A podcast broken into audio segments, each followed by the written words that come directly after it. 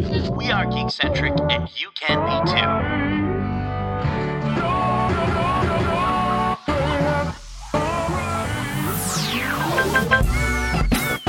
Love.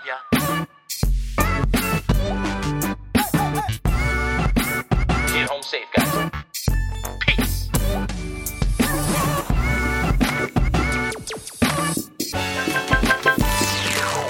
Hey everyone, welcome to the Geek Centric podcast. My name is Nate, and in today's episode, Aladdin can't get a job. We dream about living in a galaxy far, far away. What else is new? And uh, we give our review of Rian Johnson's follow up to Star Wars The Last Jedi, his best film, in my opinion. Uh, but first, if you're joining us for the first time, this is a weekly show covering the world of film, television, gaming, toys and collectibles, and all things geek centric. Joining me on the show, we have the J.J. Abrams of Juice, J-Law, Oh, I like that one. That's Yeah. a good name. I like that. and to his immediate right, uh, my left, we have Kevin, the Clatuanian critic, Hudson. That is not where I thought you were going with that word. And also, you're not allowed to say something like Rian Johnson's best film is is Last Jedi, and then not. No, uh, but you, know, what? He said that so that we would get it. We would be like, um, no. Yeah. well, how are you guys doing this fine evening? Not too bad. Yeah, doing good, man. Yeah. Just busy day of work. Yeah, you guys were working on a, a, A little, yeah, a little holiday video. A little holiday magic. We, we, we call on. it quick and dirty. quick and dirty. Yeah.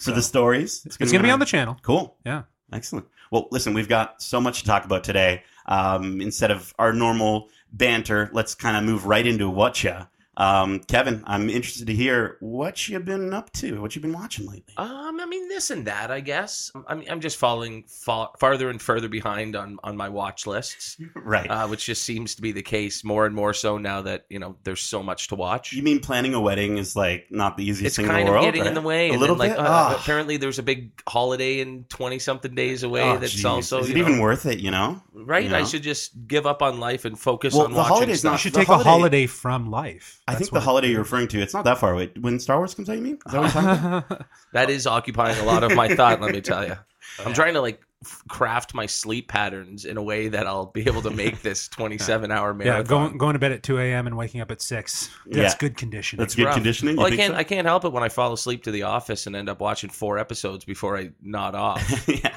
but I'm almost done. I'm, I'm I'm at season nine of my fifth or sixth watch through of, of The cool. Office. Um, Have you started listening to that podcast? uh, no, Okay. the uh, the the two ladies from The Office or whatever Yeah, it's called. yeah. Yeah, Oh, I yeah, would like they've to got check their that own one out. Yeah. Pam and uh, Pam and uh, who's the other? Uh, oh, Angela. Angela, course, yeah, yes. Pam Yeah. and Angela. So the the concept behind it too is that they give you a behind the scenes per episode per. That's uh, kind of cool. So you per watch the episode and, and, then, you would listen, to, their podcast. I love so that. See, I it's wish I'd known way. that. I'm not going back and starting it again. Let No, me tell yeah. you, but it's fresh enough in Well, my they head. they kind of stole that from another pod, like because I heard they stole that from Watch Club, uh, which is on this really great podcast, uh, the Geek Centric podcast. Oh, nice. nice. you know, it's kind of like the same thing. Uh, right? Yeah, maybe. I don't know if they would. You could say they stole it, but maybe it has the same idea to it.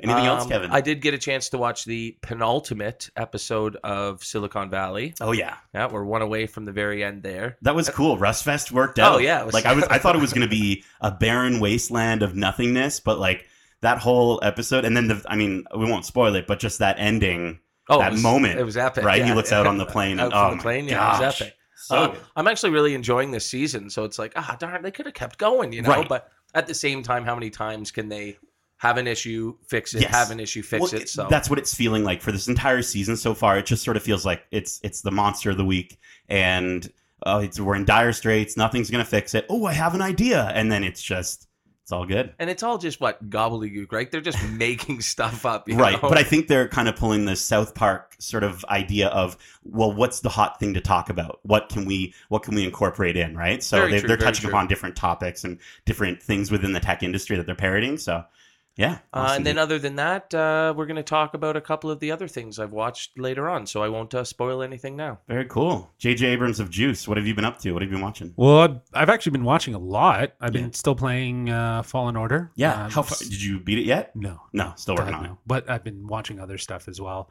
Uh, two shows uh, that just dropped on Netflix. Oh. So the other streaming service. Oh, we haven't talked about Netflix in a. I know in a in a hot spell, minute, right? Yeah. It's been a hot minute since we mentioned anything Netflix, but um, been watching uh, the toys that make us. Oh, cool.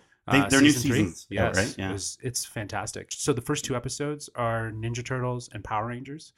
Um, definitely in our wheelhouse. Uh, uh, particularly myself, those were the toys I grew up on. Yeah. uh, always wanting those ones. Um, so it was just interesting because the the concept behind the show is is very much aligned with like what we want to try to do with things in, in the channel cap- capacity on YouTube Yeah, we've had some ideas around yeah that, like right? around that so it's it's a good source of like inspiration it's very like it's very focused on on that one property and its sort of origins and then it moves you through how the toys really became as you know this marketing machine Mm-hmm. behind that or or the tv show helped marketed the toys. In some cases that's that's what they talk about that like there was nothing Mhm. and there was these toys. Mhm. and then that's how ninja turtles kind of came to be. Yeah. and that was really interesting to find out. Like it did start out as a comic but then they went to the toy market and they're like well we, we can't really sell toys until we start introducing it to kids. And he-man gi joe all these things have already been out so they were just like okay we'll do a cartoon show. So really interesting stuff like really good history behind how these things came to be um, which is i don't know i think it's a cool source of inspiration for Oh, certainly. us, and there's and there's a lot of cool toy lines that they focus on Yeah. this year. Like I'm looking forward to the wrestling yeah one. so That's that one's awesome. that one was great and it really does it what's so cool about that and kevin you obviously we we went through that together but just to see you know WWF versus you know WCW and then the ECW and then how it all just got bought out by Vince and that whole process. So it's interesting how they talk about the toys in conjunction with what's going on in the in the wrestling world at that time. Um, it's very it's very interesting. Well, and like with wrestling figures, um, I mean, wrestling as a whole is a lot less popular in terms Mhm. of the mainstream audience uh, than it was in you know t- this this the 20 years ago. right.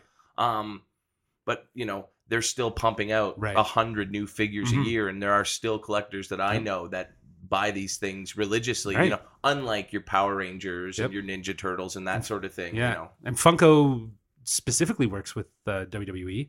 They have a whole like contract with them, and they love WWE. They love all the stuff that they do with them. So, uh, you know, it, to even just kind of go f- deeper into how the evolution of it is changing. It's not just action figures now. There's these, you know, different types of figures that still represent uh, characters across of that genre, if you will. Well, it's kind of crazy with with Funko and and wrestling. Um, with the action figures, um, you'll notice a lot of the outfits and and styles of the wrestlers are really outdated by the time those toys hit the shelves. Right. Whereas Funko must have such a quicker turnaround time, and they hit something that a character might have done a month or two ago, and they're coming out with that figure already. So they get the they, they get the head start and, and jump on things. Yeah. The wrestling community is huge for Funko too. Like they like that that fan basis, they love their stuff. So it's pretty cool. Um, and the other thing i've watched, uh, which also is in conjunction with Toys That Made Us, is the movies that made us. It's a new series that Oh, they cool. started where they take a similar sort of approach to how they look at the toys, but they're looking at the movies and what went into making them. So they started off with Dirty Dancing, which I thought was really weird, Hmm. but then it gets good, Kev. Meg, like you would love it. I Nate, know- you you would have to watch it, but you have to watch the movies before because the other I think all of the movies you haven't seen. Come on, they did one on Home Alone. You've seen Home, Home Alone right? you've seen. Is that the one with the kid that is home? Yeah, of course I've seen yeah, Home yeah. with uh, Alone. McClunky. McClunky. yeah, yeah, McClunky, yeah. Ian McClunky? Kevin, Kevin Kevin, McClunky. McClunky? Oh no, yeah. But it, it, it kind of strikes me as almost like a half an hour making of. It's an hour. featurette. It's oh, an hour, no, yeah. okay, okay. So it's pretty. It's ama- It's an amazing sort of thing, and it, and it, Home Alone, for example. Yeah. The things that you learn about how you know they were in pre-production and then they got their budget pulled, and literally at the same time that their budget got pulled, Fox bought like literally in the exact same moment because someone was communicating with Fox Studios to say, "Hey, listen, we're losing our budget." So they just swooped in on the same day, and the guy was describing it. The Warner Brothers representative was going around to office to office to office, telling everyone, "We're closed, we're closed, we're done." The, he was following them, like following that person right after saying, "We're not done. Yeah. We're now a Fox production." so it was like literally happening sequentially. Like it was crazy. Imagine there were cell phones at the Yeah. time, right? Oh. It would have just been you'd get a text and then the opposite yeah, text. yeah, Other yeah, text, yeah, yeah. yeah, No, ignore That's that hilarious. text. Yeah. Um, but like John Hughes was behind that film, and you know Chicago was a big source of inspiration. That's where he, he wanted to shoot away from the studio system, is what they Mhm. talked about. So he they set up shop in high school where they filmed Ferris Bueller, Breakfast Club. He shot a lot of his his teen movies there. Mhm. You know, John Hughes. okay, so John, yeah, okay, Kevin knows John Hughes. John but, Hughes. So Nate, I would recommend you to watch it, but you need to watch the Watch the movies. movies They do first. Ghostbusters as well. Nice. Ghostbusters they do, and it's awesome. Like I had no idea that Ghostbusters was actually an original idea of Dan Aykroyd that then evolved into a cartoon. I thought the cartoon came first, kind of like Ninja Turtles. No, no, no, no. Yeah, no. yeah. It's an entire Harold Ramis and, Yeah, and yeah. Dan Aykroyd Yeah. put that all together. Yeah, yeah, and yeah. Dan Aykroyd goes through it about what that process looked like, trying to get Jim Belushi, um, all of these different sort of things. Um, Die Hard is another one. Like it's just really cool to have these shows that can kind of give you an insight. It's it's hitting those. I always say this, but those nostalgia pieces Sure. where you kind of like you ex- reliving these moments and hearing a little bit of behind the scenes. So really cool stuff, and I, I love I love that sort of insight to pop culture. Yeah. Um, so that's what I've been really enjoying. And then other than that, Servant, which I'm sure you're going to probably talk about. Oh, did you get to start it? I watched it all. You watched all of it, so you're an episode ahead of me then. Um, yeah, no, I I think uh, you know I've been I caught up on uh, the Imagineering story, Right. um, which you know to your point, Justin. Like I think anytime we can get some more human connection, insight into the the pop culture brands and things like that. Like these are these mega corporations and these giant you know things, but at the end of the day, every single piece of what we love is just made by people. Yeah, and it, and I think it's the process too, right? Yeah. It's to know that there was like a like not necessarily a, a- there always needs to be a struggle, but Right. the idea of what went into making that. Yeah, right. Because Like, then you, you, get appreciate. to yeah, and you don't you it exactly. It helps you to appreciate it so much more. And seeing this, and then they just released on Disney Plus a uh, a feature length documentary called "A Day in the Life uh, of Disney" or something like that. And it's uh, it's I mean it pro- it looks pretty much just like the Imagineering story, but it's it's following non-Imagineers. It's following like some of the different uh, friends of characters, like the actors that portray some of the characters around the parks, right? So um, so it, it looks really really good. I'm I'm stoked to watch that as well. Um, I caught up on Watchmen. Um, and that so have I. that last ep- I mean, we're not going to spoil it for Kevin, but that Kevin last already episode- Kevin Kevin's already had it spoiled for him. really. Man, I live on social media, so Oh, I, I see stuff. So like it's it, like that way it ended was was pretty intense. And I like when just- she's just clues into everything yeah. and she comes home and I'm like, wait a minute. Yeah. Is it? No. Well, so apparently there was on uh, on Reddit there was a person that found out um, about uh, yes spoilers for for Watchmen, but about Doctor Manhattan being um, her husband, yeah. uh, being I think his name's Cal, Cal. and so the the what they how they found out was they looked at a trailer like an older comic con trailer or something like that where you see a close-up of dr manhattan's hand picking up a mask on the street and they look at the ridges in between like parts of his fingers and then they match that to a close-up of cal's hand further into the series so it's like you know the fans are relentless And- right so that that theory has been around since like episode two or We're- something like right that. and i think and, but i think what's interesting about the whole where they're going with it the fact that the, the main political focus Yeah. that's driving this is racism and dr manhattan has embodied a black male Mhm. um it's it's an interest like i'm i'm, I'm intrigued it's to a see where smart that's way gonna to go. it's a smart Yeah. way to, to to change it Jeez, I'd heard little rumblings of things. That was beyond a spoiler there, boys. listen if you say My we're- apologies on their behalf to listeners because that that was not uh, ample warning on that one. Ooh, I said spoiler one. Anyways, I, I've also if I, if you want, I'll spoil you on his Dark Materials. No, I'm not going to do that. Uh, but I, I have been watching his Dark Materials. It's gotten really really good. Uh, so far, I haven't really recognized an episode that has been felt like a miss or anything like that. The pacing's really good so far. Um, the there's animated animals throughout the series, and uh, I won't say which animal has been introduced in the last couple episodes, um, but let's just say it's it's really cool. You got to watch it.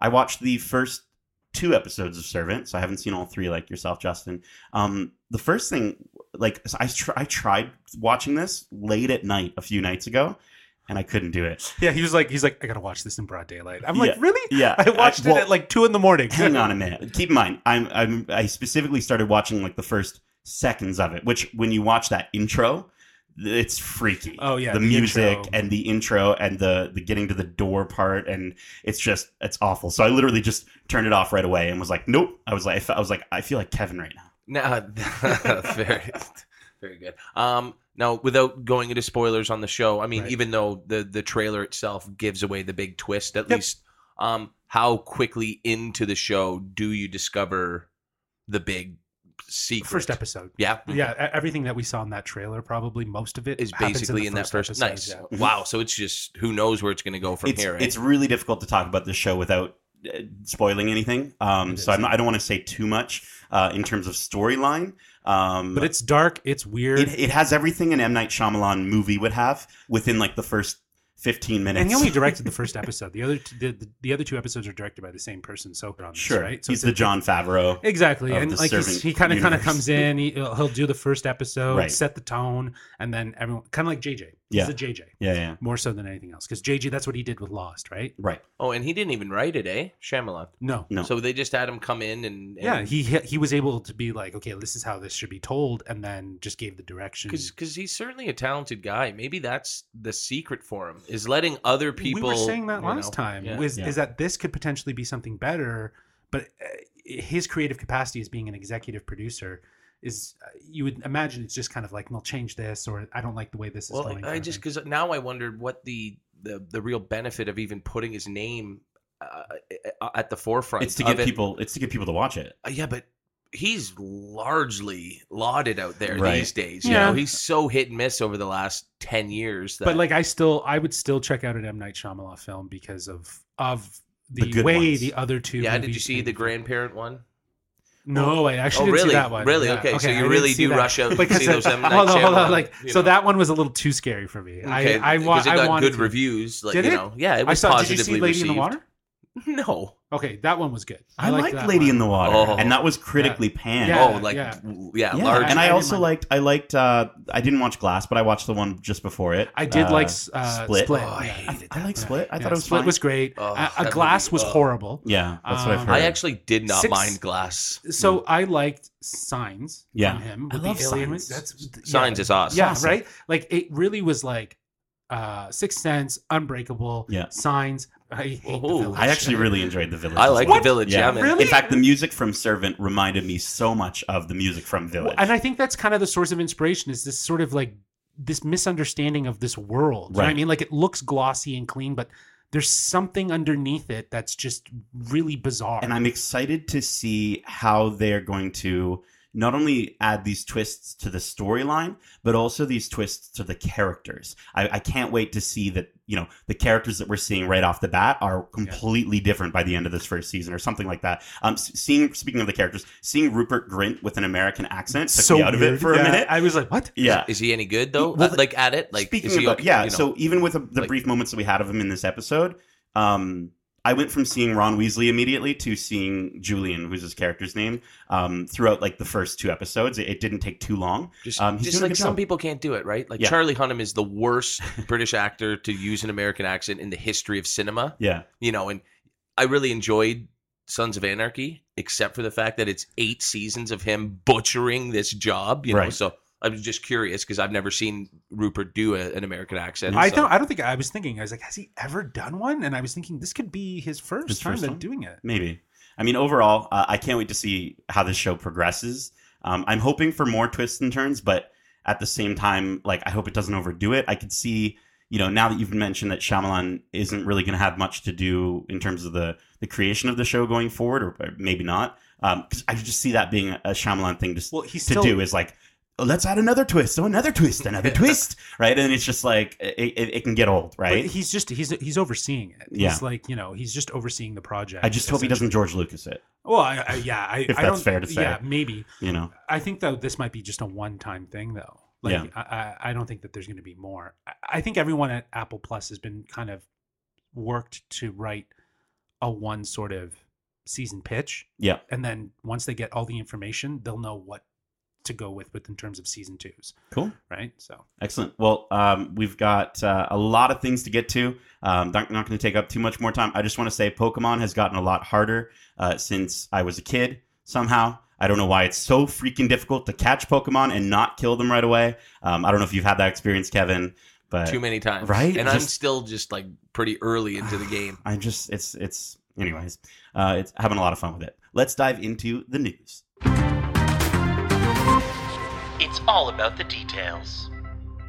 All right, guys. Just before we get to the news, um, I wanted to just quickly ask your opinions. Baby Yoda merch. We actually got some good Baby Yoda merch. Not in time for Christmas, unfortunately, but it looks better than the stuff that they were showing us Well, it- last week. all it is is just a couple cool toys. Yeah, like, well, dude, like the Funko Funko, Pops. Yeah, I hundred percent want. This is going to be a flocked one. There was one that was leaked that was going to be flocked. Mm-hmm. His, like, but what's jacket is flocked? flocked? Right. That's what I, I was curious to know because I would I would prefer his jacket to be flocked yeah. than for his skin. I mean, they flocked non-hairy things or furry things before. Yeah. It just gives it some texture, and Well, when you know, I'm he's a little furry right. guy, right? You you know, I, I, I mean, I mean, I know he's reptilian, but I, I could see it. when I'm hugging him at night, I think it would be more comfortable if he was flocked. But um, speaking of hugging him at night, they also announced a doll. You can see all these, by the way, on shopdisney.com. Uh, they did release a, or it's, everything's up for pre-order. It's not released yet. It's coming out next year uh, on I the know. Third just- month of the just year. they're just trying to capitalize on this whole like, okay, everyone seems to be tearing us a new one. 'cause Yeah. We don't have Baby Yoda merch. And then they, they Here's got some something options. out. I'm Yeah. sure they and like it's funny that Funko is like basically two out of the three options Right. for for dolls. Yeah, I don't know. I I, I said earlier I want I want a, a real life size baby Yoda to to hold I still- and to have but- and treat it like servant and carry it around. Carry it around and You just guys be like, like- what do you think? yeah, Nate, are you okay? I'm like, I'm perfectly fine, Justin. Have you as, seen the? as I'm uh, shaking him on my have you seen the picture of Rock? And I, I guess it was taken from when he had his own child, and he's doing the skin to skin thing. But Yeah. they photoshopped in Baby Yoda. Oh, into it. amazing! Yeah, yeah, It's it's, amazing. It's a that's, great shot. That's gonna be me. The one thing I would say though about these new um these new items in terms of Funko, what they did, I, I really like how it looks representative of what it's supposed to be, and yet has hints of the Funko Pop style with like the the big black eyes. But it's more cutesy, and it has. it- It's just it doesn't look like the typical pop. You know what I mean? Like they're getting with their molds and stuff like that. They're getting far better with that. Oh, b- month by month, they're Yeah, getting better and better. the hair detailing yeah. and stuff like that. But like, I love that 10 inch baby Yoda. And like, I think, I just, I, I know it's going to be a bobblehead, which is going to Mm. bobble, bobble, But bobble. that almost works for the character. I guess so. Yeah. Yeah. I want, I want the one where he's holding the little teacup Well, that's what they're saying now. Yeah, he'll have the little and the soup frog one and, the yeah, frog in his mouth, right? Oh, there's going to be 27 Baby Yoda Spoiler- pops. Should I have spoiler alerted that? I don't think that's a spoiler. Okay, uh, but let's go ahead and dive into our news. First news story: uh, Star Wars Galactic Star Cruiser Hotel to open at Walt Disney World Resort in 2021. This from Adam Bankhurst over at IGN, who reports. Walt Disney Imagineering has announced that the Star Wars Galactic Star Cruiser Hotel will open uh, at Walt Disney World in 2021. Uh, announced on the Disney Parks blog, the two night adventure to a galaxy far, far away will feature a cruise style itinerary where you'll become the hero of your own adventure in an experience that surrounds you 24 7 uh, in Star Wars storytelling. When passengers arrive, they'll first enter the Star Cruiser terminal, which will board an exclusive launch pod to travel to the Halcyon, the name of the Starship Hotel, where you'll be living out your Star Wars dreams. Um, what do you guys think about this? You said, you This- said dreams really weird. Like, it was like Dreams. dreams. like, a, like it's like a wet dream. Yeah. Oh gosh. I mean, well, they got We're some- going to space, they not got- undersea. Yeah, I don't Come think they have any Twi'lek bathhouses at the Star Wars Galactic Star Uh, what, Hotel. what What, do you, happened what do you guys think? uh, two days. They're they're shortening this thing Mm. every time they talk about it. and you know? and I've I've my wife does a lot of like the Reddit Disney stuff, and there's a lot of people. She said that's something that she had read that that was going to happen. They also attached prices, which haven't been attached to Disney's official thing. Mhm. And I said it could be close to like ten grand for two day for a two night experience. No, that was that was closer to the. It was even less than ten grand, and that was for the three night experience, and that was for two people.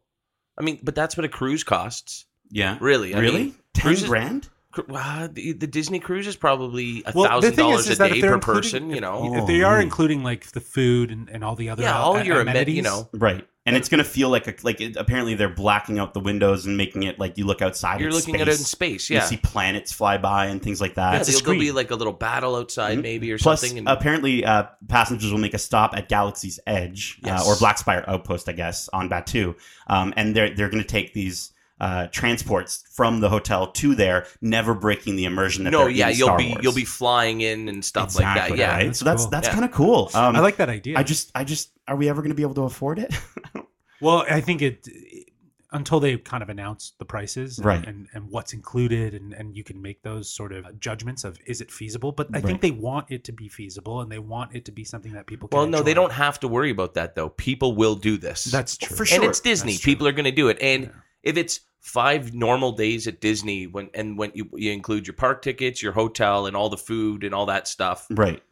if I if if it's two nights at this thing for the same price as five nights of a regular trip to Disney, Right. I'm doing it. So maybe maybe instead of saying I'm going to Disney World, I'm going to the Star Cruiser Hotel. So that's going to be your experience, and then you've got some nights at, at uh, Disney Springs or whatever, right? But Sure. but yeah, so trading the the five days for the two. Day, I guess you know if it's an experience and it's it's kind of a it, it seems like something that unless they consistently evolve it, maybe it's like a once every few years situation, as opposed to Walt Disney World for a lot of people is like once a year situation. that's that's the thing too that's a good point the idea that it's an experience that you can only experience once and like yeah you could go do it again but what, does that ruin the experience because you've already done it If you've already done it, I think yeah, they would have to change it up and have different options available Mhm. and different p- potential storylines. and right. I, I remember when there was like rumors about what this experience was going to be like, and there was going to be tiers of where you could kind of fit into the story. So you Yeah. could be royalty, you could be a bounty, Depending on how much money you have. exactly. But the, and but That that, does horrible. Well, no, I know, but that We that's just- we then would you're be- setting up your own class yeah, system. we would be Jawas, all of Well, us. yeah, exactly. we're, we're, we're, we're third, you know, we're, we're steerage. We're, Yeah, you know, yeah. and I guess that makes sense because like that, what a lot of people call that out or. Um, would would think that right? Yeah. It is a class structure thing. Yeah. If you have more money, It's you can live as scary. royalty. So yeah, Cool. Well, uh, I'm stoked uh, for 2021 uh, to go back. Oh, see, I'll be going in 2023. I'm gonna let it You're gonna let run it for a couple little- okay, years, Cool off. get the kinks out, Yeah. work it, work it all who knows? out. Maybe they know. expand the days and stuff like that. Yeah. I- Maybe I- there's a, a two, a three, a five day option, right? And you can really Mm, sort of get into it. Who knows? cost maybe comes down to We'll let them work out the kinks, much like we have for for Galaxy's Edge, right? And and now we're gonna get to go and hopefully experience the Rise of Skywalker that actually just. Um, Rise of the or sorry, Resistance. Rise of the Resistance. Rise of Skywalker is the movie. Rise of the Resistance uh, coming up that just launched. Yeah, I think it Um, opens to the public on the fifth. Yeah, Yeah. and There's a so no no fast passes for that, right? We're just No. gonna try and You- It'll be we can do. fine. January 20th, it'll have been open. It's a quieter time of the year. And if I have to wait two hours for a long Sure. ride, I've waited twice that long for, you know, and I think we said we're, we're at least two days at at Galaxy's Edge, or No, one day. I'm, I'm one day. you guys doing? Oh, Yeah. I but guess one that's. full day open We to close. we- I guess we- I we decided agreed. that in my mind. No, yeah, you there for two yeah, you agreed. We agreed that you're probably going to end up going back Yeah, after. You're probably going to go with your dad. Yeah, but you're he probably needs going to to go see back. it. Yeah, I, I'd feel terrible if I didn't go Yeah. with him. Uh, so, um, speaking of Disney, though, Aladdin star Mena Massoud hasn't gotten a single audition since the Disney remake was released. This is reported by Adam Holmes over at Cinema Blend. Uh, Mena Massoud was catapulted to worldwide fame earlier this year when he starred in Aladdin. You'd think that starring in a remake of such a beloved Disney movie would open doors to numerous opportunities for the actor. Uh, but according to Massoud, he has had no such luck securing auditions ever since Aladdin dropped in theaters. Uh, he was quoted as saying, I'm kind of tired of staying quiet about it. I want people to know that it's not always dandelions and roses when you're doing something like Aladdin. Uh, he must have made millions. He must be getting all these offers. It's none of those things.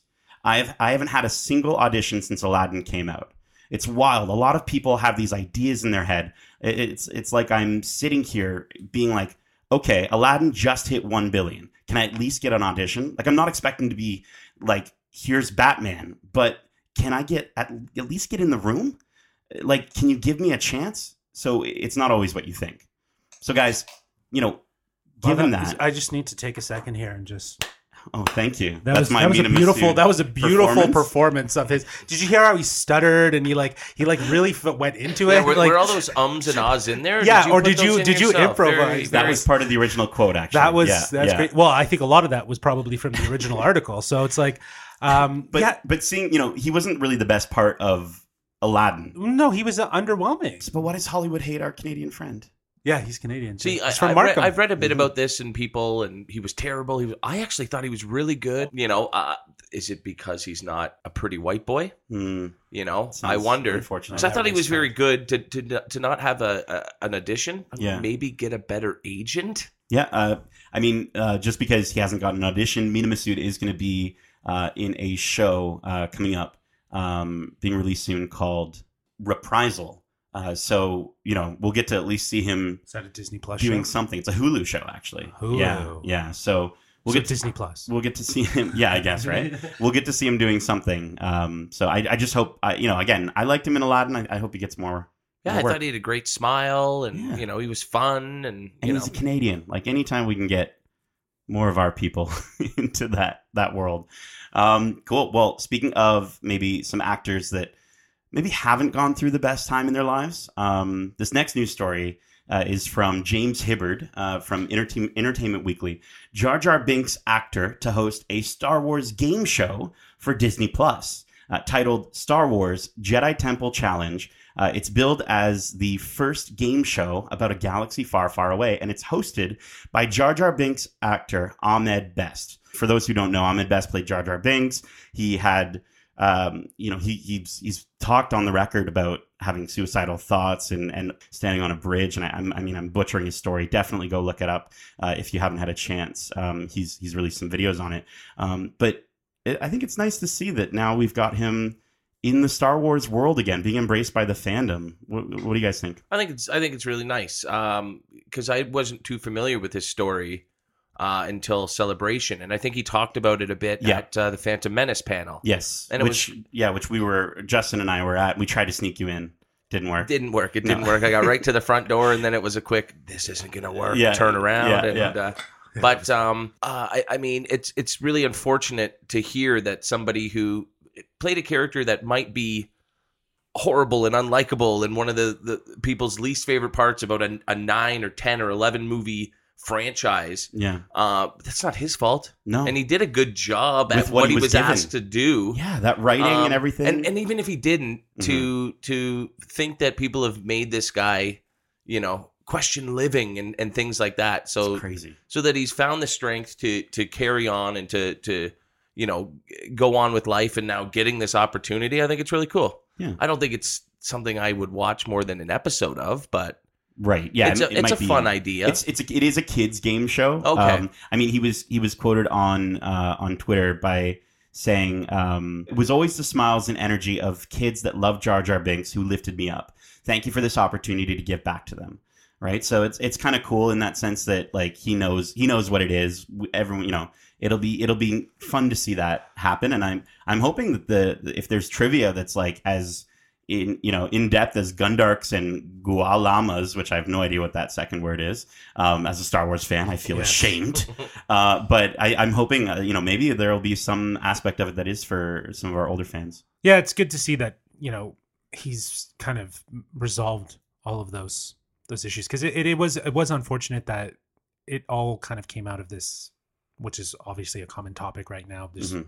bad fans and Yeah. fans that are just you know they hate the character, so therefore they hate the actor. It sucks. You know what I mean? Like that kind of happened with Rose. Yeah, And uh, but it's like does well, it that happened with Jake Lloyd But Yeah, like, from the same true. bloody That's movie. true. Like, thanks Yeah. a lot, George. yeah, But yeah. but that just makes like that makes me feel like the fandom, at least for Star Wars, is so immature. You know what I mean? To, to be like to, to get to the point where you hop on Instagram and you're berating a no, human being. absolutely. Like, and to go that deep, because I, I, I, I will be the first to say Jar Jar wasn't my favorite. He did what he was supposed to do. Ahmed Best Mhm. did his role, but I didn't like the character. Sure, But I don't hate him. exactly. right? I don't like, and I think to go so far as to hate on someone because of a character portray that's just it's too much. I would just say I, I don't think it should be limited just to Star Wars fans. That's fandom Um, in general. Yes, yeah, like Wil. Wheaton went through a lot of that Yeah, as, with Star as Wesley Crusher from Star That's Trek, and you know, Yeah, so I. I don't think it's limited right. to one yeah, franchise. It's, fans and and the the sort of fandom around properties. and and they and you'd think with social media it's it's a new phenomenon, but it's this vitriolic sort of behavior from fans isn't anything new. No, it's just course. more apparent now because Absolutely. of social, Social media, media, but it's yeah. not a new phenomenon. Well, And I, we're seeing that from a 20 year old property, right? right, right. well, I'm excited to. That's going to be in uh, 2020 on Disney Plus. So that's not you know not too far. Away. Well, we don't know exactly when, but um, yeah, it'll be kind of fun to see how that how that works out for him. Um, and then this last news story here, uh, kind of falling in the same vein of what we've just been talking about with with Star Wars haters. J.J. Abrams uh, addresses rumors about the Rise of Skywalker test screenings, and I'm doing that with uh, finger quotes here um, that never happened. So um, this is a write up from Greg Evans over at that hashtag show.com. As the release of Star Wars The Rise of Skywalker is getting closer and closer, there seems to be more and more hate being pushed through the good old internet towards the movie and J.J. Abrams. According to some some people on the internet, people have been walking and even storming out of the Rise of Skywalker test screenings because it was so bad. Um, but there's only one problem with this, and that's there haven't been any test screenings, um, at least as of this writing. Now, we're recording this on December 4th, um, so there have actually been some test screenings that have been have been done. In fact, I think there's even the casts have actually watched uh, the movie now, and JJ's watched the movie. But when this uh, when he pulled this quote from Esquire uh, from JJ, uh, there hadn't been any, and, and I've got the quote here. Oh yeah, sure. I mean the final final. No, I mean the truth is I have not even gotten to see the final product the reaction to Star Wars, the increased attacks, the increased negativity, the fandom menace, as they call it, you know. Oh, that's brilliant. Right? That is not unique to Star Wars, obviously. I have always loved Star Wars because it's got a huge heart. Did I always believe in and agree with every single thing that happened in every movie, whether it was the prequels or the original trilogy? No. But I do love Star Wars. So for me, I hope and I'm sure naively we can return to a time where we give things a bit more latitude. Uh, so, guys, what is it about this series that causes so much negativity within our culture? Is it a case of picking on the most popular franchise so you can get ahead, or you know what what causes people to lash out with such anger? And I know we kind of already been talking about it a little bit, but is it perhaps a um, a lack of consistency in the overall product? hmm. I mean, look at Marvel and how almost universal people, you know, agree that they like these movies. yeah, You know, I, what they I'd say, how many have they made now? 22, 23? right. And they've only had about maybe five misses. Maybe Yeah. 5, you know. Yeah. And Star Wars is at what? 11 movies Mhm. and People are not 3 are universally loved, Loved, and the right. rest are either you love them or you hate them. right. And if somebody disagrees with you, they're the stupidest person that's ever stupided, you know? um, but this has been going on since 99, yeah, you know? yeah, And it's it's crazy. It's crazy. The amount of crap I'm seeing going on about um, this movie, Yeah. Rise of Skywalker. for people to to make up fake news about test screenings that have never happened uh, about people walking out of the theater. I mean, it's just like what what I mean, what do you been- gain? What do you gain from doing yeah, that? we've been arguing about Last Jedi for two years, Yes. but it's it's not something But that's going to cause a rift between us, and No. it's and it's and it wasn't something I couldn't recover from the second I saw a snippet from this new movie, Mhm. you know, and it was like, oh, there goes all my passion and excitement, boom, Mm-hmm. right back in me, you know. Yeah, But isn't that the fun of it all? Like to really have, you know, a bit of a conversation. Like there's things that you're all we're all gonna love, but there's things that we're not gonna love, and to have those conversations about why and you know what what stands out, and you can see new light through other people's eyes. So Yes, it's, but it's interesting yes, interesting. but you have to see the movie before you can hate it. right, yeah, You not have- even you know- and not make up stories about someone that- else who's so seen it. so in regards to this into re- in regards Right. to this this is just feeding it right Yeah. like this is this is pure purpose to just feed that that hate fandom and to slow the grind down for for star wars Yeah. rise of skywalker But I'm just I'm I'm waiting for the day when the movie comes out and you know we'll see critically it's doing okay. Um, fans are are enjoying it. They think it's a good ending, but then it's getting review bombed on Rotten Tomatoes. Like it's just it, it just blows my mind. Uh, people are just so Yeah, negative for the sake of negativity Exactly. and attention and whatever it is Exactly. that might fuel that. Because because I dislike a lot of things, Mhm. um, and I'm not ashamed to say it. But right you know, I will at least see something before I determine whether it Mhm. sucks or not. Mhm. Um, now I might not want to see something or say it looks like it's no good, but you know the extent that some people take this and everything, it's it's it's, It's- ridiculous. yeah. yeah too um, much And Yeah, so- we're we're what 13, 14 days away. Yeah. Oh man. I know. I want to end on a on a happy note. So, uh, just two things really quick. Richard Grant uh, gave his impressions of Star Wars: The Rise of Skywalker. Did we know that Richard Grant was in The Rise of Skywalker? Yeah. You did? yeah yeah I didn't. I didn't know that. Who does? Who is he? I don't know. Anyways, um, he says, I've just seen Star Wars The Rise of Skywalker and nothing prepares you for this.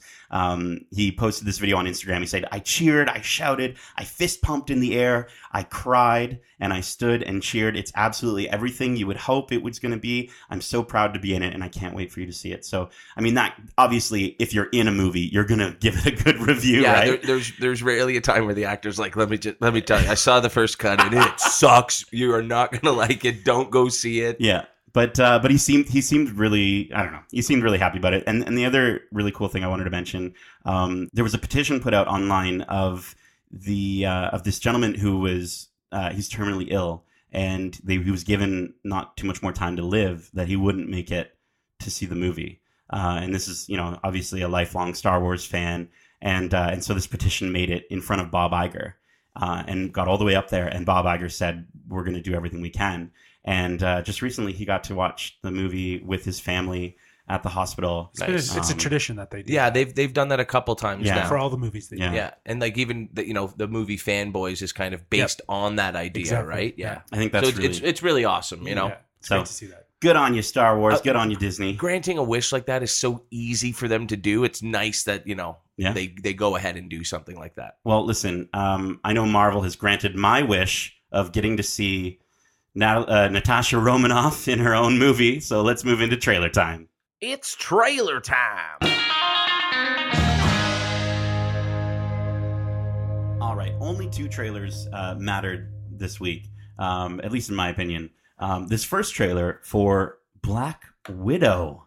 Uh, this is directed by Cate Shortland, um, starring Scarlett Johansson, Florence Pugh, or Pugh, or however you pronounce that name, uh, Rachel Weisz, and David Harbour, with uh, RDJ rumored, apparently.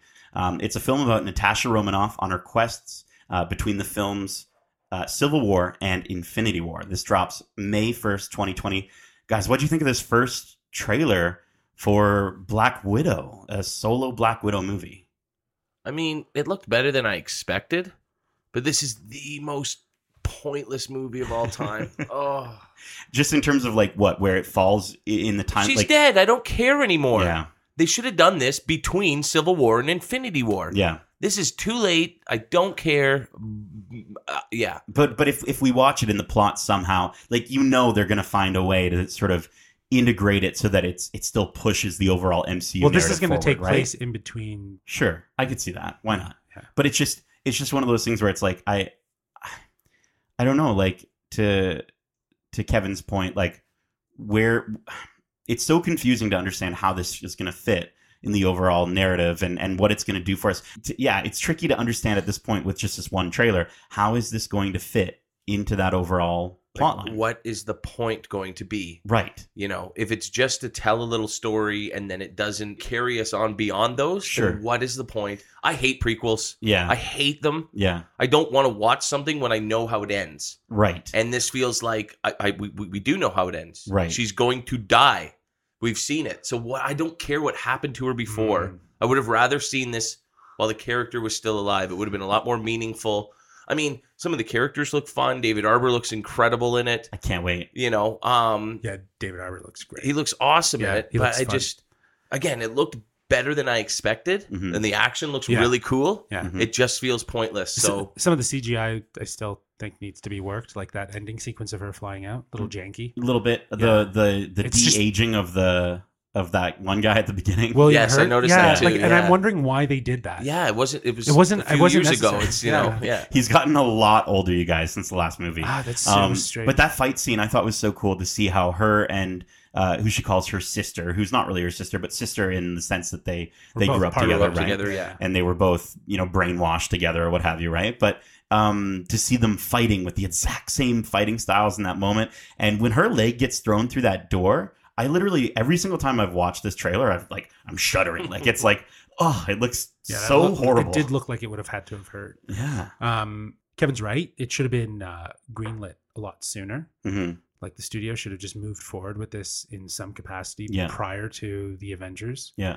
Um, it should have been something in between that Hmm. just kind of gave us a little bit more. We're talking about the idea that it needs to fit in the existing universe to help move things forward. If something happens in this movie that we will then visit in another movie or It a will. character, uh, for sure. We've been we've been t- Marvel's smart. We've been too conditioned to know that every movie we watch is part of a giant story. Like that's the whole. There are all these phases, right? Like this is how they do it. So it's if they were to come out and just say this is a one time thing that doesn't actually at all uh, play anything into the you know the the overall story, I think it's going to be. I think people are just going to say this was another Thor two. This was another. You know, this was another one of those duds that we were talking about. Yeah. It's it's different than even those useless, you know, not very important sequels because it's a prequel. right. Hmm. You know, five or six years, ten years in the main story. You know, earlier. Yeah. So, and where where are these characters that were going to be introduced in this one that are going to come back?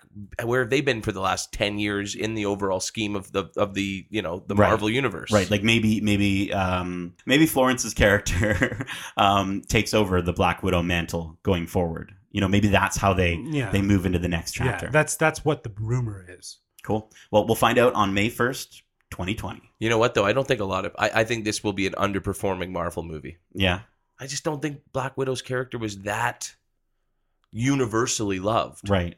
I didn't like. I like Scarlett Johansson in some other things that I've seen her in, but I never really enjoyed her. I as- think this is more about paying respect to the character, though, Yeah. because it, it, there are fans that are like, no, it is, but like it, it is a bit of fan service and and and in a certain capacity. Again, but you need fans to provide fan No, but there- service. And how many there is- Black Widow fans are out there's there a ton. going? There's a ton. There's people Damn that have it, been. the, the eight was a movies she was in Yeah. already wasn't enough. there Yeah. was a petition Yeah. that, that went around for something like that. So it's you know well, I know Kevin's going to be there day one with me sitting Oh, I'll right be next there. to me. I'll be there. Yeah, I've yeah. never missed one. Okay, true. they've got me, but I'm just not that excited for it. Well, listen, um, I think we can all be excited when there's no time to die. Uh, this new trailer, uh, the next 007 trailer, No Time to Die, um, directed by Cary Joji Fukunaga, um, who is also known for Beast of No Nation. He's also directed some True Detective.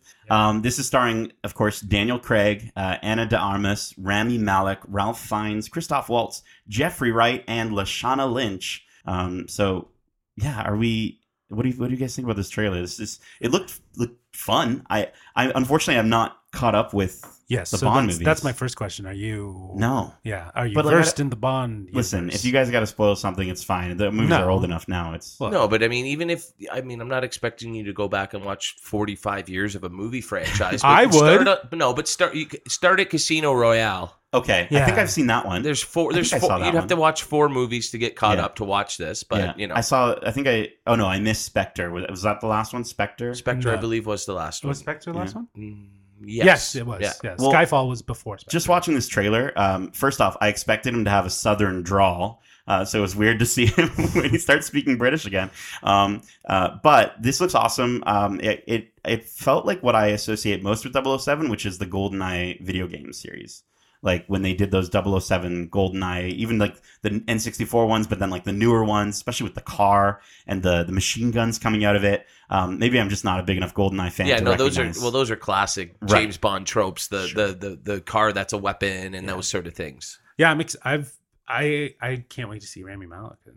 as. Yeah, who's he playing? Do we know who he's Well, he's playing the villain. right? But we is don't he- know Is his- he I Q don't or is he? No, no, no, What are the letters? no, no, no. Those are all good guys. Oh, okay. Yeah, Sorry, yeah, I didn't yeah. realize yeah. that. Okay. it's, it's, it's, he's, Yeah. he's playing Just, like, another. pat he's head. playing another gonna- disfigured villain. yeah. Cool. Yeah. That seems to be the the signature of this new James Bond series. You know, I we was had, gonna say we that, Had, yeah. uh, what Benicio Yeah, and yeah. or was it no, uh, Javier? Javier. Yeah, yeah. Javier Bardem. I mean, I think it looks incredible. I it's almost been too long since the last one. Yeah. Because when I'm watching a trailer, going, was Ralph Fiennes in the last one? Yes. Oh yeah, he took He was, He's yeah. M. Yeah. Uh, And the, who and, and and was she in it? This this love interest of his? Oh yeah, she was in. Right. She Yes. was The, Inspector, the and it's movie like the movie almost needs to start with like a previously on. like it, know? it's been it's been four years. It's tough to sort of keep up, and, and especially when they're second or third iterations of characters already, and you know, is is that due to some sort of studio thing? Because I, I noticed it, it used to. I'm, I'm almost certain it used to be a Sony Pictures or Columbia Pictures. it's changed. property. It's changed hands a and I few wonder. times. I wonder if it's suddenly if that's part of the reason why. and I remember, I'm not sure if we had talked about it or or on on a, on a previous podcast um, uh, regarding Lashana Lynch. Yes. uh, playing a double O agent, and everyone thought, "Oh, is she going to be the new She's Bond the and new everything?" Bond, yeah. What a what a waste of their time to get all upset when she's just going to be another double O agent, Right. you know. And, But and if you have a problem with that, you Would- can really take a But I think the rumor was that she was going to take the mantle of 007 specifically. Right. Yeah, well, but- and maybe she will, but Yeah. at least if we get a movie introducing the character, she looks like she's going to be a badass, you know. Right. She just doesn't take over right away. Exactly. Yeah, Exactly. sure. And I mean, Daniel Craig doesn't, isn't he? I've thought he didn't want to do this anymore. He's wanted to step away for a Oh, few for movies while. now, I think. yeah, yeah, Yeah. Uh, but no, I really, uh, I, I really do think it looks good. The action looks incredible. The the the, the jump off the bridge yeah. Yeah. with the rope, the motorcycle up onto the bridge, like it looks, Classic. it looks amazing. Yeah, yeah. So, Classic Bond. this know. guy faking it. and we can all agree, like, dope ass name for a Bond movie. Oh yeah, like that is so No old Time to school, Die. and yeah, Yeah, it's traditional. fantastic. Well, I'm excited to see Daniel Craig in that movie because uh, we just saw Daniel Craig in a movie, um, and we're actually going to talk about that in our topic of the show.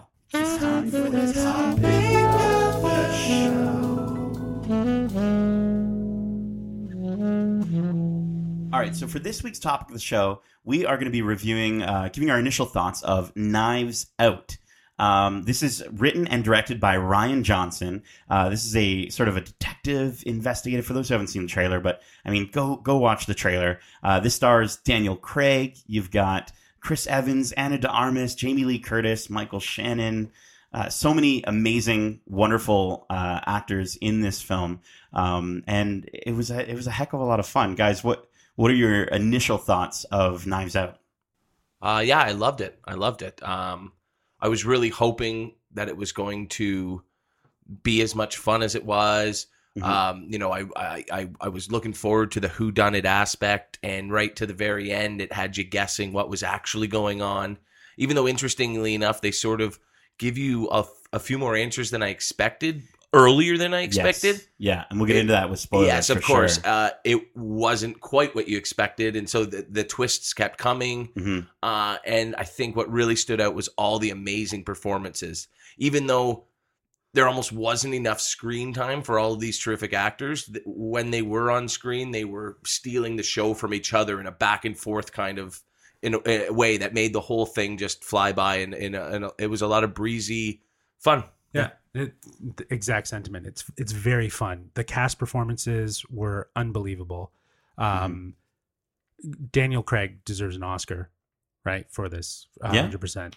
Um, but the the way it was written, the way you know it it kind of unfolds. And, and it just it made it so entertaining. You were always guessing. Like I found Mhm. myself guessing. Okay, who who would have done it? Mhm. Right? Like there's something else going on here Yeah. um i loved that investment and when when certain twists happen i was like oh my god Yeah. like it really it made me react i, I couldn't believe it so um man Rian Johnson Yeah, I mean, overall, I, it wasn't what I was expecting. Actually, like I actually thought this was going to be more dark and dramatic, and and like more darker humor. It- there was a bit of dark humor, but um, I don't know. I just, I, yeah, it was so. I, the word that keeps coming to mind is fun.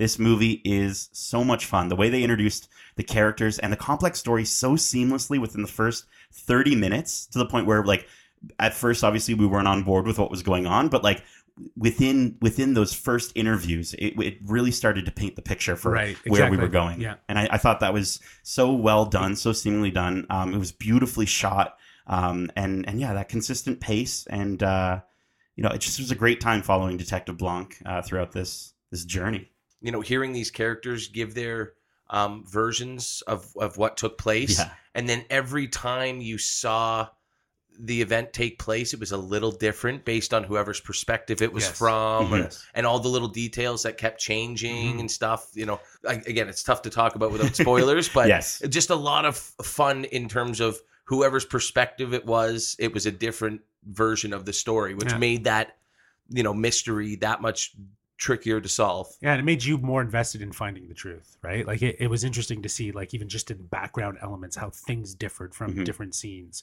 Shout out to Nathan Johnson, uh, Nathan Johnson, the composer of the movie, um, because I, again, as I said, going into it, I thought, oh, this is going to be dark, it's going to be dramatic, um, it's going to be way too serious. Uh, you know, you know, again, the trailers sort of painted it the opposite way, but I just felt like how could a movie involve this caliber of acting and not be super serious, right? Um, or or fall into that. But as soon as I, you hear those first few moments of music, it just like that whimsical score. Mhm. Um, it was like, okay, I'm I'm ready for this. Let's go. Yeah. Um, so speaking of uh, let's go, we're gonna let's go right into spoilers, um, guys. Uh, so i- did this turn out how you thought it was going to be? Did any did like I feel like I was able to guess who it was at the end, but Yeah, I kind of had a feeling the whole time just Yeah. because, you know, it, it was almost like the obvious choice.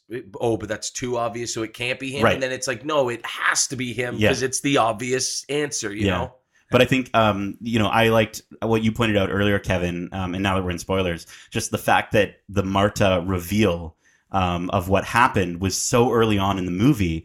I was like, how? Wait, I, I thought that would have been the end. Like, I thought we would have found out that Well, at the a- end. And that what that's what made it sort of so unconventional is Mhm. that, you know, you get this reveal of essentially what happens halfway through, and then it's another half of the movie explaining like almost undoing that in, in Yeah. a way. It was it was and crazy. that's a very Rian Johnson thing to do, right? To go against that convention, as we've seen in, in his uh, seminal film, The Last Jedi.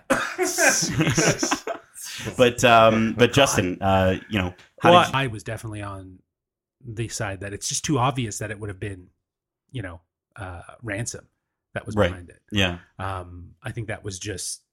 I, I didn't want to necessarily. I was like, there has to be another element at play here that is Right. just being missed, but it it was him, yeah, and the way that whole monologue towards the end that just kind of unravels everything and how it all just oh oh it just starts fitting all the pieces. It's Yeah. like yes, it's it's very obvious just the that it was moment the moment that he started helping her and was like very much like he almost like really played into it of like like oh oh it is burned down oh my goodness like it was just you know he it was just a little they they kind of showed their hand a little earlier there i think but so what? You know what I mean? It's Yeah. like, okay, but if he's involved, how and why is he doing what he's doing, Mhm, right? mhm. And I, I I did think that the end sort of did play out a little long, yeah but I think it was all building up to that big confession, you know, and they had to pull every single string they had and and everything. Yeah. Um, and I just loved how you know Daniel Craig's character knew half the truth from the second he got there, Yeah. right? And it was little thing, you know, it was the the blood on the shoe, right? I'm that as even you know, I'm sitting there going, when is that coming back? The Right. whole movie, right and since so for him- show it in that one and so for it to not be how he solves it, but for him to sort of admit that's how he started on his path of discovery, I just thought that was a fun little twist that you know it was always in the back of my mind the whole time. How is that going to play? And it didn't, you know, play out how I thought it did, would even. Mhm. Yeah. But Daniel Craig, oh my goodness, Yeah. that southern draw I love watching him play a Southern character. Like uh, he was great in uh, another one I watched recently, uh, heist movie. What was that one with Channing Tatum and uh, Adam Driver? They uh, they robbed the uh, racetrack. Um, Lucky. Logan Logan Logan Lucky. Yeah. Mhm. Yeah. Have you guys seen that one? i haven't but One I've heard hundred of percent go out and see it. It is amazing. I couldn't believe how much it's like. It's like uh, Ocean's Eleven, but with a bunch of uh, rednecks. it's actually awesome. I almost prefer Daniel Craig when he's quirky. He's kind of like a Ralph Fiennes for me in that way. Like I, Mm. the quirkier and and more uh, eccentric his character is, the more I like. I think he just kills at those roles. Um, I don't even think he'll get a nom a nomination, but Mm. I'd be fine with him winning the Oscar, like you, you said. Like Yeah. that, like you didn't you don't think he'll get a nom? I mean, I, I, I'd love for him to. yeah Dang, you I know. ho- I, really hope he does because he did such a great job. yeah Oh, he's so debonair and charismatic I and charming. i also really uh, enjoyed Toni Collette in this movie um, when with- when don't you right? Like she's so great. her character was but it was such a um it was such a big jump from the last movie she was in with her like in hereditary like just that she obviously has the ability to do that thing where she's she's so she's just such a different character in each movie. Um just shout out to her. I just thought it was a really good And performance. she and and she's one of the characters I'm talking about where she didn't get a lot of screen time, didn't have much to work with, but every line, even if it was one or two words, yeah. she did it with so much gusto and yeah and and charm and Yeah. and quirkiness. Almost, it was yeah, she was a lot of fun. I was surprised Jamie Lee Curtis wasn't in it more. Yeah, She she, was- was almost the most flat out of everybody. Yeah, Mhm. yeah I think I think one of the most important performances in the whole movie is Christopher Plummer's. yeah um, just to you know he's dead so early in the picture, Mhm. but we still like liked his character in those couple minutes we get, and then Mm. in you know seeing Marta's flashbacks and everything, and Well, seeing their relationship and everything. He was so great with her, and it was so endearing and honest. Like it was so like it was so uh warm. You know what I mean? And I I that was just such a fantastic relationship. I wish we could have seen more of that actually, Well, more the- than anything. the irony of that those are the sort of things that a family would give you that Yeah. she was able that he was able to have with this one person that he could not have with his own family Mm. you know like those sentiments of of creating uh, a safe safe place for for people right uh, I, I think he was noticing the toxic relations and you know the Well, yeah, but even even in those interactions with his other family, where Yeah. he is like essentially the bad guy in their perspective, Yeah. he's still not that typical patriarch of the family where he's ruthless and and heartless, and everything he's doing is for the right cause, and you like you support every one of his decisions Yeah. throughout the movie, and Yeah. and he never does it in a ruthless or But you or mean right, you slowly uncover how terrible all these people they're are just around a, him. a crappy family, which gives that payoff for when he says i'm giving it all to marta it just you're so on board with that Yeah. decision well and also it kind of makes you understand why he did decide to take his Oh. life well Well- so that's that's interesting so the idea that he did end his own life overall i mean is is but that, like he he would have known he knew what But- what was going to happen when but that that's were but to that's the tragic reveal is that he wouldn't have died Right. you know right. I- like but that's such a that was but such he, so he so took tragic. his own life to protect her. to protect Yeah. her obviously. Yeah. Right? And to also he knew that his everything that he had put in order to Yeah. go towards her had already been done. So if it happened it was going to the Right. it was al- it's already been taken care of. But He do you think but do you think like he do you think like it was like i'm trying to think about the timeline there. Do you think it was like 11 minutes in 12 minutes in? He's like i'm not dead yet but i still want marta to have it so here i go. No but i think he was counting the seconds in his head and Yeah. he's like you need to do this this and this and you know and i have this much time right? Right Like, c- okay yeah because she did she did see him actually slit his throat. Yes, okay yeah, yeah. yeah, you're right. yeah that's how she got the blood on her shoe and, right. and then she does all those other things after right? It's Mhm. not like she had to run out to the car hide the car run back in come up the house you know what i mean she was Yeah. able to do those things after he died and that's how they were able to establish a timeline and- Mhm. and then uh, Michael Shannon character Shannon's character Walt with the with the cane, yeah you know, walking around, and and it's so it was so interesting to see. Uh, you again, you kind of mentioned it, or uh, one of one of you guys mentioned it, like stealing Kevin. I think ca- stealing moments from each other, um, and you very much saw like his performance and all their all their performance, like the before and the after. And I liked how this movie very much had that aspect to it of like, you know, how kind and nice they are to Marta throughout all the way up to the point where they find out they're not getting anything, and then how quickly they turn and and so insidiously Yeah. you know he shows up with those those papers and and he, he's you know he's like threatening her uh so heavily It's interesting you bring him up because I actually found him to be the least repulsive of like Walt was the least repulsive of the family yeah until, the Until that scene where he's creeping up on her Oh in the my hallway and it's just like, oh, what is he gonna do? i right thought he was gonna beat her with that You know. cane you know Yeah. um shout out to uh frank oz being the lawyer in uh Yeah, I did. That I was did Frank not realize His- that. I didn't his- realize his- that. the was voice him. of his- yoda Yeah. his scenes and you could you can imagine how they must have met right But he was great. oh, I actually, guess that he, makes sense yeah yeah, yeah he brought a lot of um like charm and whimsy to his. You know, okay, yeah, yeah, okay. yeah, You know, exactly. he's getting fed up with their that's what I questions mean like and he was everything. so and the uh right and then the Uh, cop Trooper inter- Wagner? yeah trooper wagner Yeah. he was awesome Yeah. throughout it. His, He was the his, audience. Like, he, Yeah, yes, yes, he was Yeah. he was Yeah. the audience a He was big totally- fan of the, the everything going Yeah. on. He Yeah. loved all the Just like I can't believe I'm here watching this. Essentially, yeah. I expected them to like pan over and he's just doing the popcorn meme where he's just eating the popcorn, watching what's going on in front that of was him. that was such a brilliant cut and such a good joke and i love when he's like he's like oh no she'll be fine she's an influencer have you seen her gram Yeah. she's an influencer I thought both of them did a really good job. Like also um, Lakeith Stanfield as Lieutenant Elliot. I'm only Um, familiar with him uh, from his small little role in Get Out, actually. Yeah, But, yes. uh, yeah. But but in uh, I think that moment, and we both kind of had a huge chuckle in the theater, Justin and I, uh, with uh, that was the dumbest car chase of all time. because it literally was, the dumbest terrible. car. Yeah. It looked it looked bad. I, that Yeah. was probably the one thing. I don't know if that was like for that call out to happen at the Yeah. end because I was watching it, I'm like,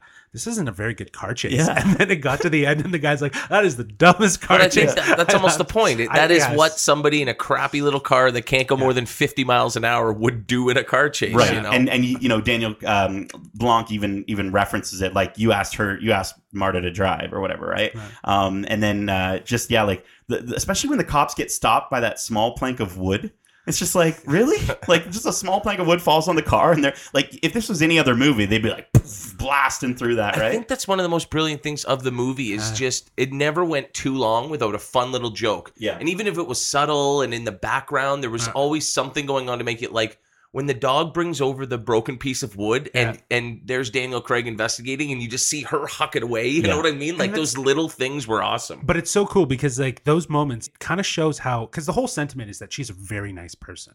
This is why she gets she's she's getting all of this. she can't right? even lie without throwing up exactly. So she's she's the most honest person. She's literally the most honest person Yeah. because of that, right? Yeah. And you start to see her kind of start trying to break that, you know, and try to be the bad person because she's trying to hide what she did. But it's almost like she's trying to protect Christopher Plummer, like the sacrifice he made for her. It was such a huge Yes. thing that she needed to Absolutely. protect that No, lie. You it- know, for or- sure. But the fact that she's going to such limits of like like throwing it, not I'm not, you know, I'm not hiding it. uh, uh, like accidentally tracing over her steps in the mud. Yes, like, exactly. oh, what? What? I didn't hear you. Like, exactly. yeah, And those little things that are like they're not really morally like they're you would do that, Yeah. right? You know what I mean? or like the moment when they they go see that security guard which by the way um m emmet walsh uh, is the security guard does he just play the old man in every single movie Yeah, he has for about sixty years, I think. Yeah. Like, what? He was looking pretty old in this one. I will say that. Um, but yeah, no, the moment where she switches those those tapes out, I, you called it. Like I love, I love seeing each and every one of those she moments. was going into she was she was getting into like Yeah. this idea of like she was in a mystery, you know, and she's trying She'd trying to obviously hide- spent so much time with Christopher Plummer's Yeah. character that Yeah. she could think like him almost, Yeah, right? exactly. She was And you thinking see- on her feet. You and- see that moment just prior to that where she's sort of she's shaking her leg, she's sitting with her mom watching the TV, and then you just sort of slowly zooms in on her foot, but like in her face in that moment, it's almost like it's go time. Like I have to do this. yes, You know, Yeah. Um, so yeah, um, cool. Well, guys, listen. Maybe we just say like, what was our, what was one like one of our favorite things uh, that we loved about this, and maybe one thing that we thought could have could have been better, or something that we maybe didn't enjoy about Knives Out. Well, I don't know. Like I, I was gonna say the car chase scene was probably something I didn't like, but uh you guys have kind of made me see it in a different light because it kind of fits. Like it's Yeah. this whole idea that she's kind of wrapped in this story, and and you as an audience member are expecting it.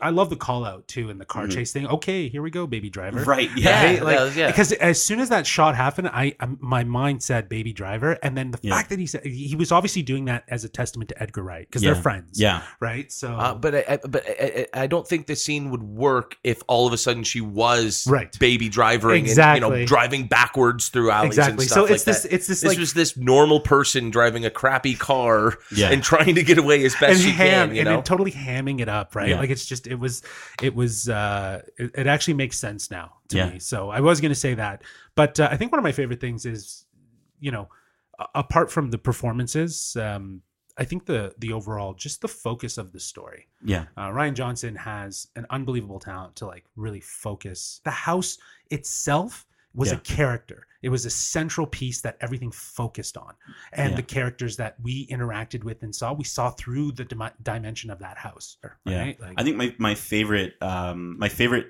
aspect of the of the movie was just the the meta of the fact that we're watching a movie about a guy a mystery story about a guy who writes mystery stories. I honestly thought he was still going to be alive. and he wrote the whole movie and then he just says goodbye everybody it's like in the theater or something you know like I, I just I like how much that that worked, and I also like that they weren't afraid to call those things out, like whether it be through the Trooper Wagner character or even the other detective uh, who was like, uh, the guy lives in a freaking clue board or whatever he says, yeah, right? Like, absolutely. like I just I love those moments um, in, in that in that way. Uh, I thought I thought the only thing that that I'm not sure of about this film is I'm just interested to see after I've seen it for a second time if I'm going to be able to enjoy it a third, fourth, or fifth time.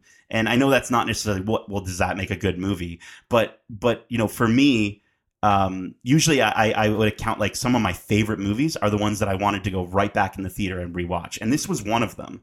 Um, but I just don't know if it's something that I could watch a third or fourth time. Maybe maybe give it a bunch of give a lot of time later. Maybe yeah watchability is important, right? But I, to, to your point, this this story has a very like it's in an experience. Yeah. Now that you've already experienced the story, it's always going to be a little bit different. Yeah. Right. It's the same. To, it would be the same to say about like I'm- how many times have you watched Star Wars? right. Hopefully, there's enough depth in there that maybe there are some things that maybe I wouldn't notice even on Sure. a second or third viewing. Yeah.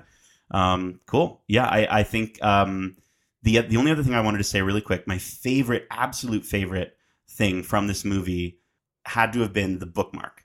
Uh, the visual bookmark, and I, it was the first thing that I I shouted at Justin as we were leaving the theater. He's like, "Don't talk about the movie," and I'm like, "But the bookmark, um, the visual bookmark of the mug at the very beginning of the movie. She puts that mug down on that tray, and then at the very end of the movie, you see uh, Marta with that mug, and it's just this well, really and, cool. and not only that, but she's holding it in Yeah. such a way that it just says "my house," Yes. right? Like you know, as, So as the good. ultimate fu to them as they're standing there out in the cold with nothing. Absolutely, Kevin. Was there anything that you didn't enjoy about this movie? Uh, I, I think I brought it up briefly earlier, and I won't I won't beleaguer the point too much, but I do think that final scene, like we got it. Yeah, We knew what happened. We knew what the, the characters did and how we were. And, and I understand that it was all about that build to where they could get him to confess the actual murder. And, yeah, Um, I just thought it, it was maybe a bit like okie dokie, we get it, you know. Mhm. So again, just a little long.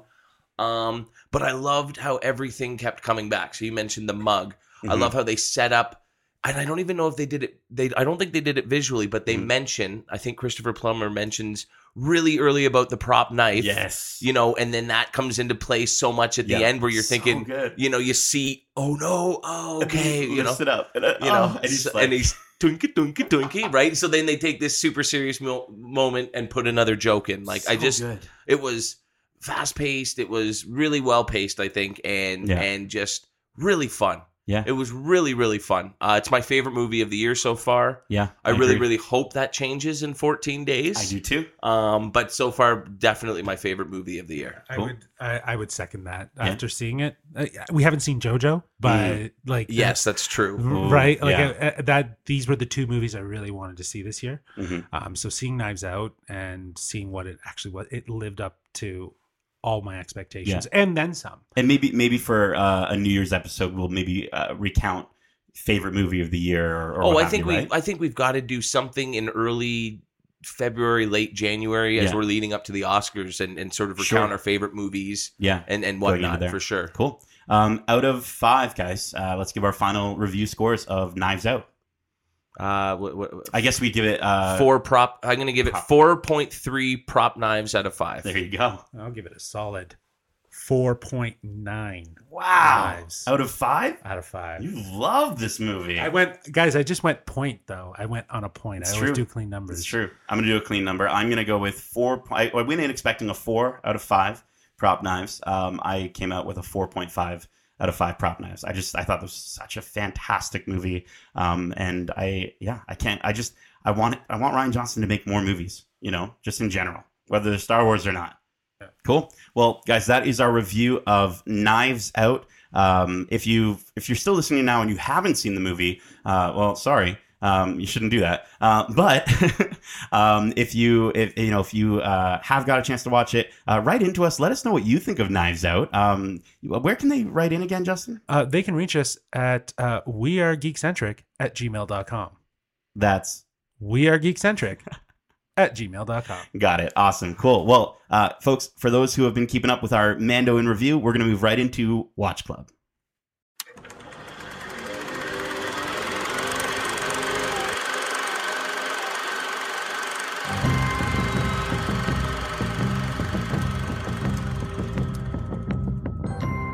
All right. So this is Watch Club. Uh, for those who've been keeping up, we have been kind of keeping track and reviewing every episode of The Mandalorian season one so far. And uh, this episode, episode four, Sanctuary, directed by Bryce Dallas Howard. Um, guys, what are your initial thoughts on episode four of The Mandalorian? What do you guys think?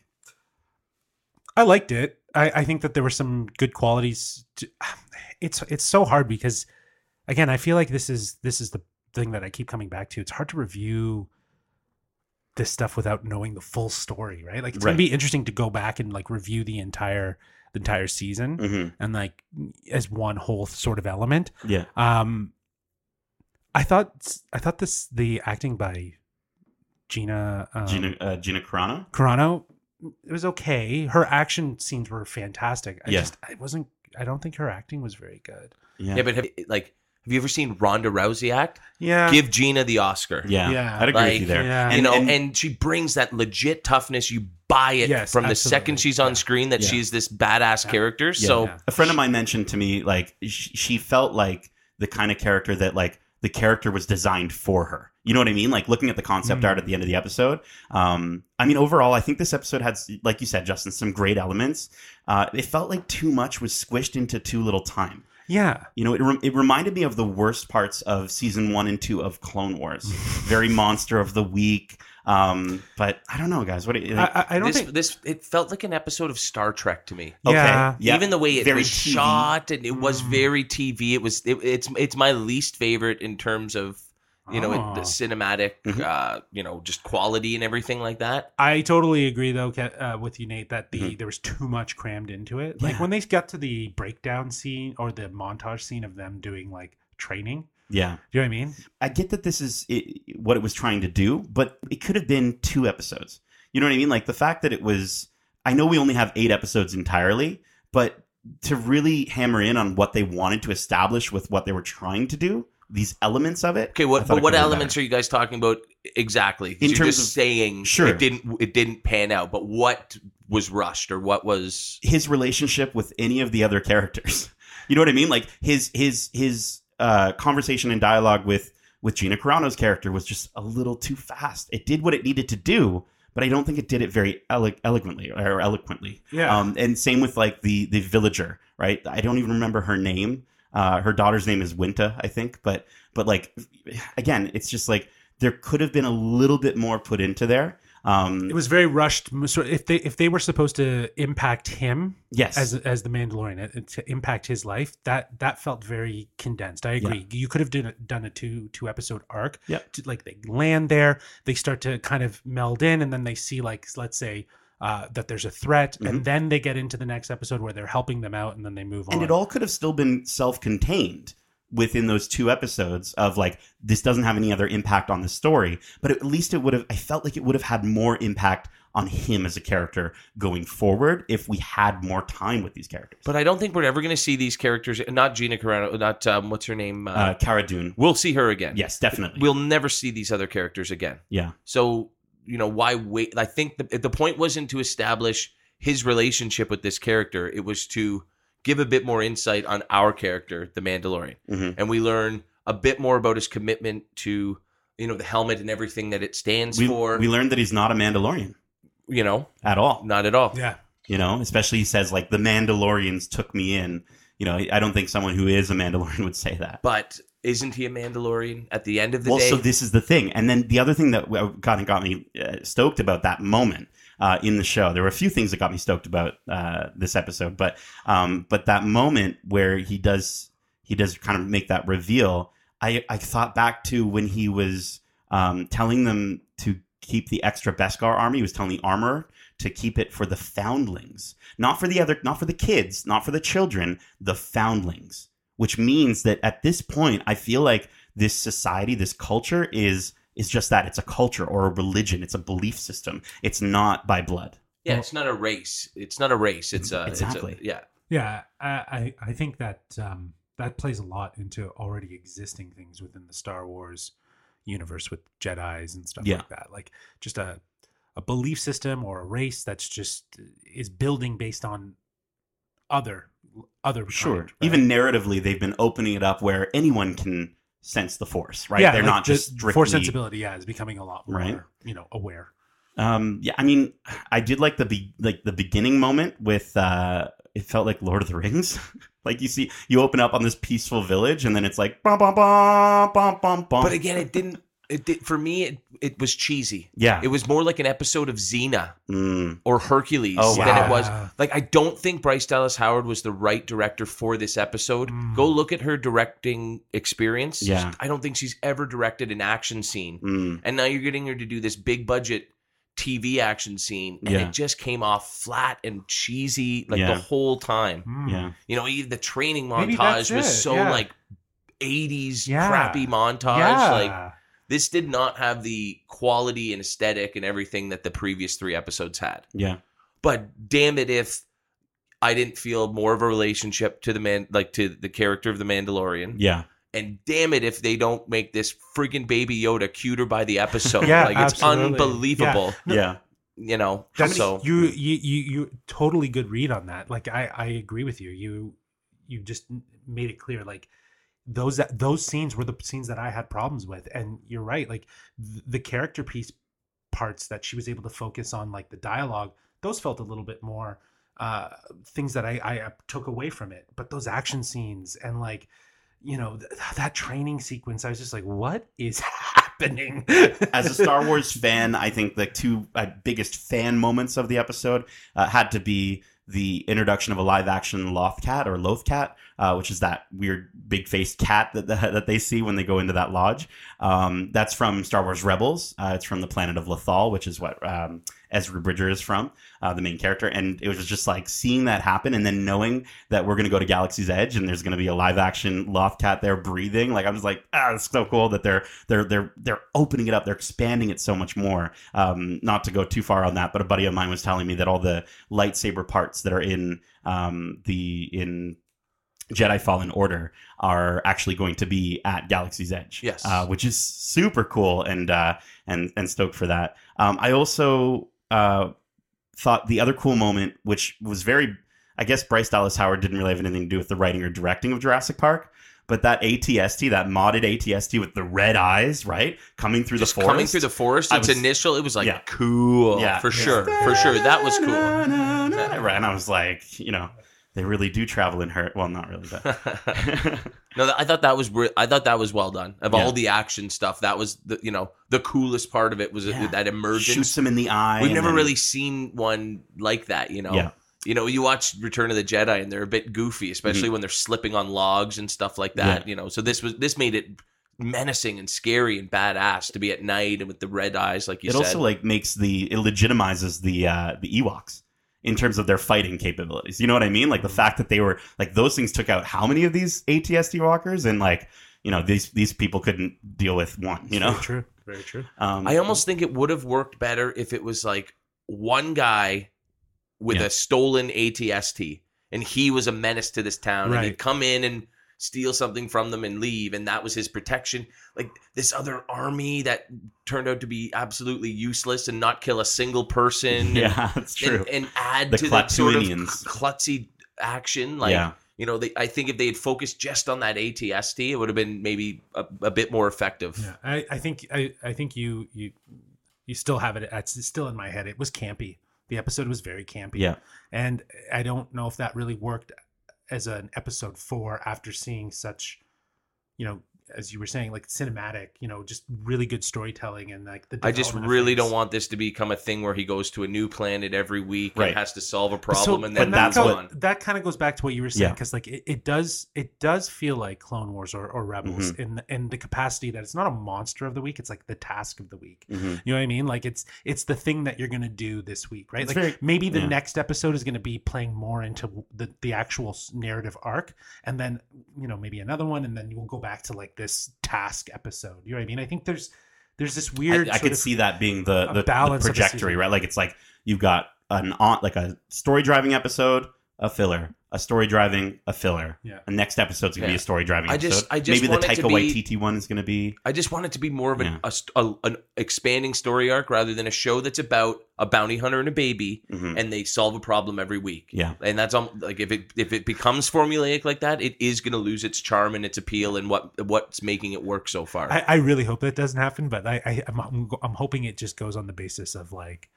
this was just not a very well thought out episode. Yeah. Uh, for one time sort of deal. While it was one of the almost slower episodes of the seasons, also got some mo. Uh, mo That was the most more, action though. For sure. Yeah, Yeah. that was the most action. It- that was. and- but it didn't was- feel like an action packed Exactly. episode because the action wasn't very Very good. good. So yeah. I guess my my only question then, kind of moving into it, um, or one thing really quick, we did figure out that the tracking fobs are uh are tracking Baby Yoda. right? So um, they How?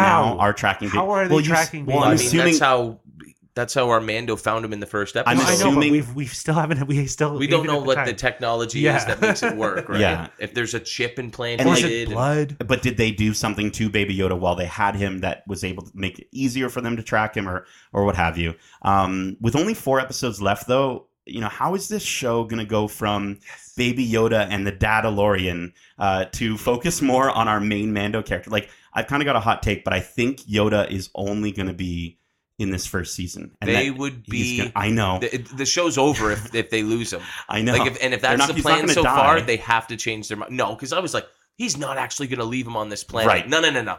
Somebody's going to come along, try Yeah. and kill him, and he's going to have to save him. And yeah. you know, and sure enough, that's literally what happened. but like but just know. how do we like how many more cute moments of baby yoda you know pressing a little button on a ship like i love that it was hilarious You almost have to But evolve the many more of those character a little bit. So maybe he uses the force more. Maybe he talks a little. does he force age though so that he can be more of a character like I mean, he's already fifty. When's he going to learn how to talk? You know, I- exactly that's what i'm saying so it's like how do you like do we do a big time jump between this episode and then or this season and the next season that'd be cool. right uh i don't know well, maybe be- that's what you do. let's give our maybe our overall uh review or our overall uh our overall score here what uh what do you guys think i think we should go baskets of krill that's what they were harvesting. This was a solid six bas- six baskets of krill out of ten. it's your least favorite Yes. okay Six. Yeah. I would go six. six baskets of krill um yeah it's like i really enjoyed the overall western tropes of the series so far